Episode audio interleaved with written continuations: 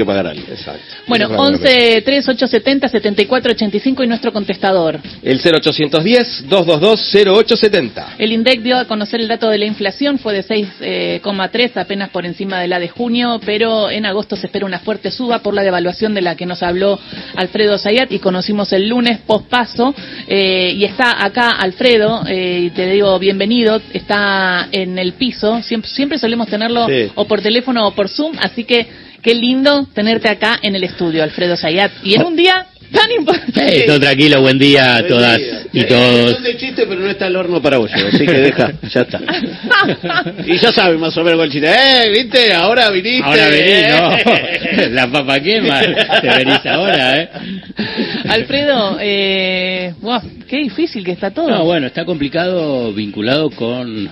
Yo, yo coincido con todo lo que comentaron, ¿eh? vinculado con el tema Milei y, y hay aspectos que eh, son hasta que te generan, te atraviesan emocionalmente, lo escuchás y decís, bueno, ¿cómo puede ser esto? Ahora bien, lo que digo es que solo eso no va a alcanzar, digamos. Me parece que también hay que plantearle a la sociedad fundamentalmente a los sectores más postergados, eh, una perspectiva. Y la perspectiva, digamos, cuando digo perspectiva de futuro, y vinculado con eso está el tema de eh, la inflación y los ingresos.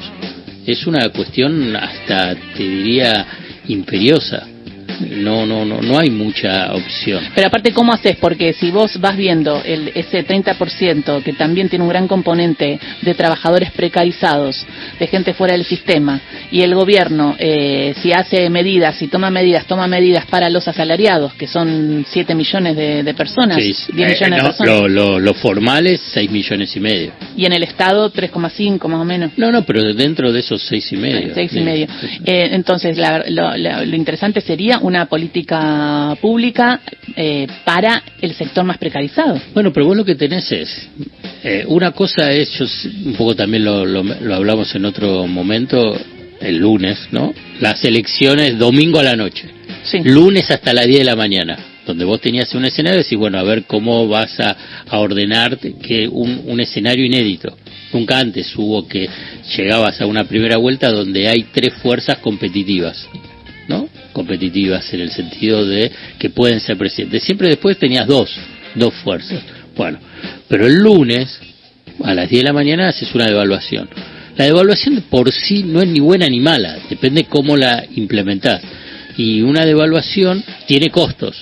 Los costos en Argentina, en una economía bimonetaria y con rápido traslado a precios cuando tenés aumentos de, del dólar, bueno, lo que te genera es que tenés que tener medidas compensadoras. Esas medidas compensadoras son la de eh, una suma fija, reapertura rápida y paritaria, eh, aumentos extraordinarios de, de ingresos, porque esto lo que te estoy diciendo es para los trabajadores formales. ¿Qué pasa con los informales? ¿Qué pasa con los monotributistas, eh, digamos, de las categorías más bajas? ¿Qué pasa con los programas sociales? Tenés que ver el tema ingresos. Vinculado con el tema ingresos, tenés que ver qué pasa con los precios, que está íntimamente vinculado. Digamos, armaste una unidad, poste, una unidad vinculada con el tema de precios, que va a estar Michel, y que ayer fue su inauguración en la conferencia de prensa a las 9 de la noche, digamos, pero estás corriendo detrás. Digamos, entonces, con los acuerdos de precios, todo eso tenía que haber sido en forma inmediata, porque ¿qué pasó?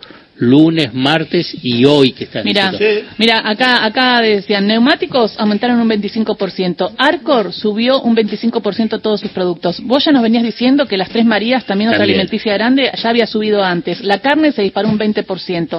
Los autos eh, se esperan aumentos de un 15%. Las naftas, eh, hablé, Shell aumentó 12,5%. Hablé con eh, fuentes de IPF, dicen que todavía no van a aumentar. no, a ver pero, hasta cuándo. Pero Bueno. hoy tenés todas las estaciones de servicio, por lo menos para la ciudad de Buenos Aires, no sé en el resto del país, es plata de gente. Bueno. Es plata de gente. Pero ahí hay, hay- hay esto que decís. Sí, vos. esa imagen es fea. Si vos tenés una devaluación en la mano, tirás la devaluación con el resto de las medidas. Claro, para esa- que esa es la el clave. cuello de botella no sea control de daño con ¿Y todo, qué todo pensás, roto, que, qué ¿no? pensás que pasó entonces? No, no, no, no sos adivino porque me... No, está, no, está en la chiquita, no está ahí. No, con- no, no, con- no sé lo, lo que pasó, te juro, no, no, me resulta difícil, digamos, eh, tratar de encontrarle algún tipo de explicación a eso. No, porque hay experiencias en Argentina de aplicar ajustes cambiarios. No es que es la primera vez, eh, no es que no existe posibilidad de aprendizajes de lo que pasó en otro momento. Ahora bien, te incorporo en ese análisis a un actor que es político en Argentina. Pese a que no se presenta así, es político. Es el Fondo Monetario Internacional. Mm. Es un actor político, lo, lo tenemos que también entender. Es uno de los- el principal acreedor individual de la Argentina, es de un organismo multilateral, es un organismo multilateral dominado por las potencias económicas y fundamentalmente por Estados Unidos. Digamos, todo eso es así. A la vez, para la Argentina, y en este caso específico, para no hacer mucha historia, está jugando políticamente, jugando políticamente antes y jugando políticamente ahora. Pregunta retórica. No, A ver, ¿para qué llamó a, a Milei? ¿Qué, qué, qué importancia tiene? Incluso también dice que llamó a, a, A la hermana. a- a la hermana. y a Bullrich. y- Sí. y que- que hay elecci- ¿Ya hubo elecciones definitivas? No, fueron primarias, digamos, para ponerlo en términos rigurosos. Digamos, si me decís después de octubre, cuando están las elecciones que se eligen los candidatos, Sí, esto fue una interna. Claro, esto fue lo interno. Cuando hay una elección concreta va- o si hay balotaje, bueno, entonces decís, aparte tenés tiempo. No es que mañana asume cualquiera de ellos, sino que recién en diciembre y que necesitas hoy saberlo como principal acreedor, porque lo puede ser como acreedor. Ahora, la pregunta es si al Fondo Monetario eh, le conviene, comillas, comillas, eh, un presidente como Javier Milei que se muestra como alguien muy impredecible.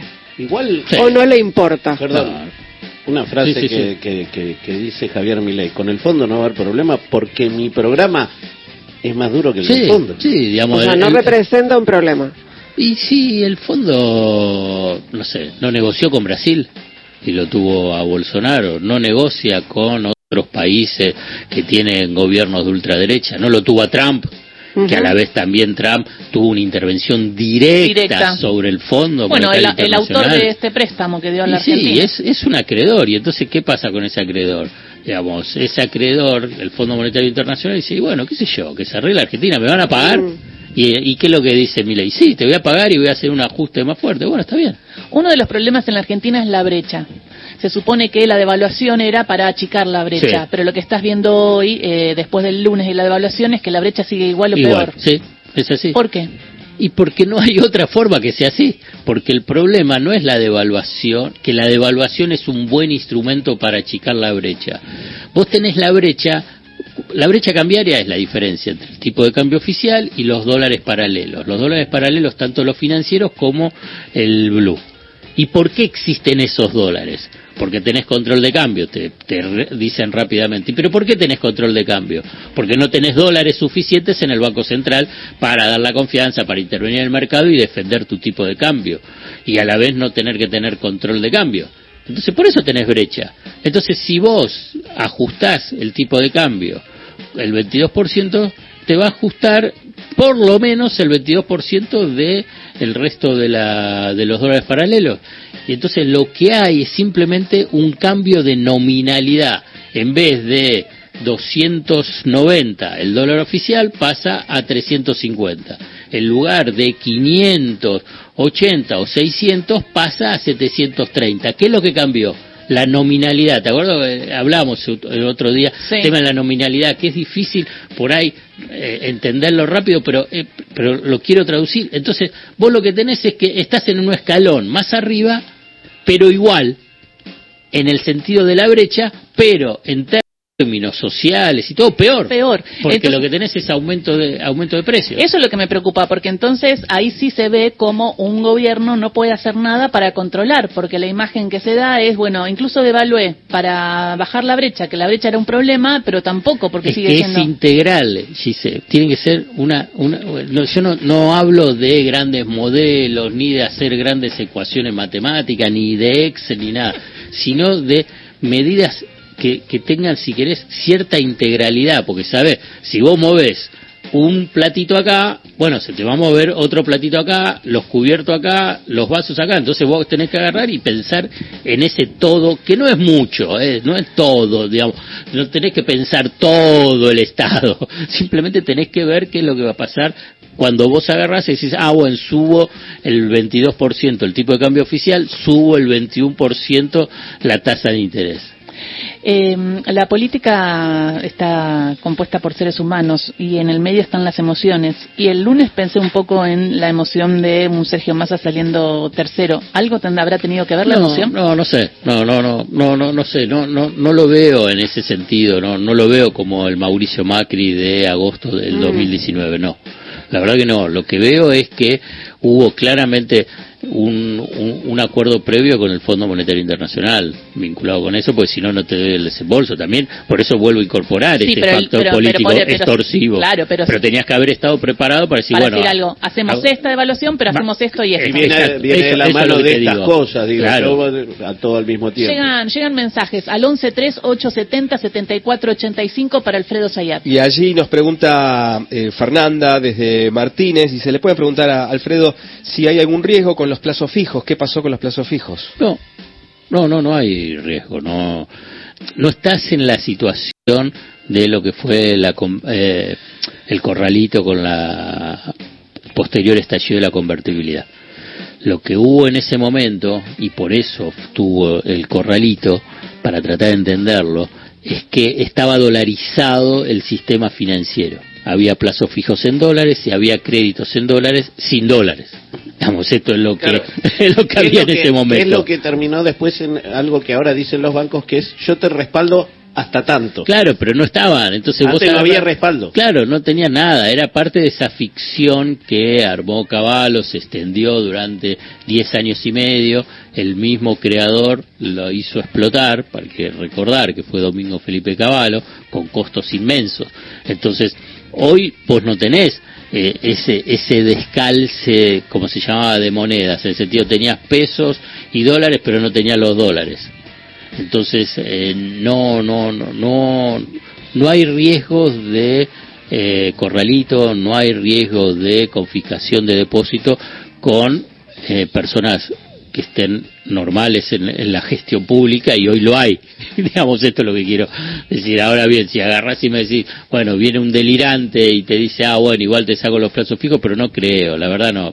Para hacerlo más claro, no, la verdad que no hay, no, hay condiciones para que pase eso. Y de hecho aumentó la tasa del plazo fijo para que no se vayan directo al dólar blue. Sí, para el dólar blue o el dólar MEP.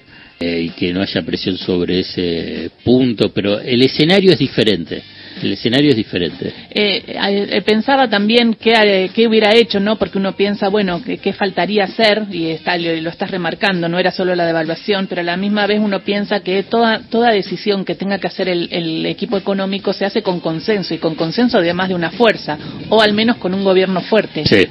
Pero habría que estar también pensando en en audacia y en una vuelta de tuerca importante en algún sentido para frenar la inflación. Sí, no, no, coincido, digamos. Y vos lo que tenés ahora es que vos vas a tener...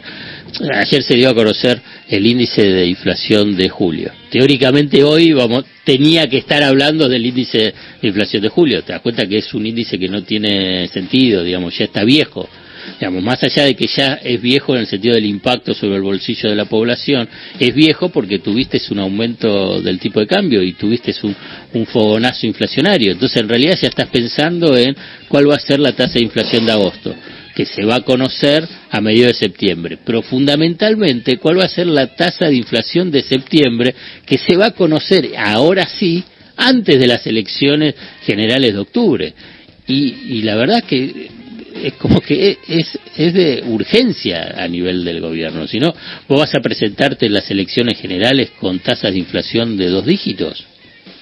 Está Alfredo Zayat en el piso. Vamos una breve tanda y volvemos. Recordar si tenés alguna duda, 11 3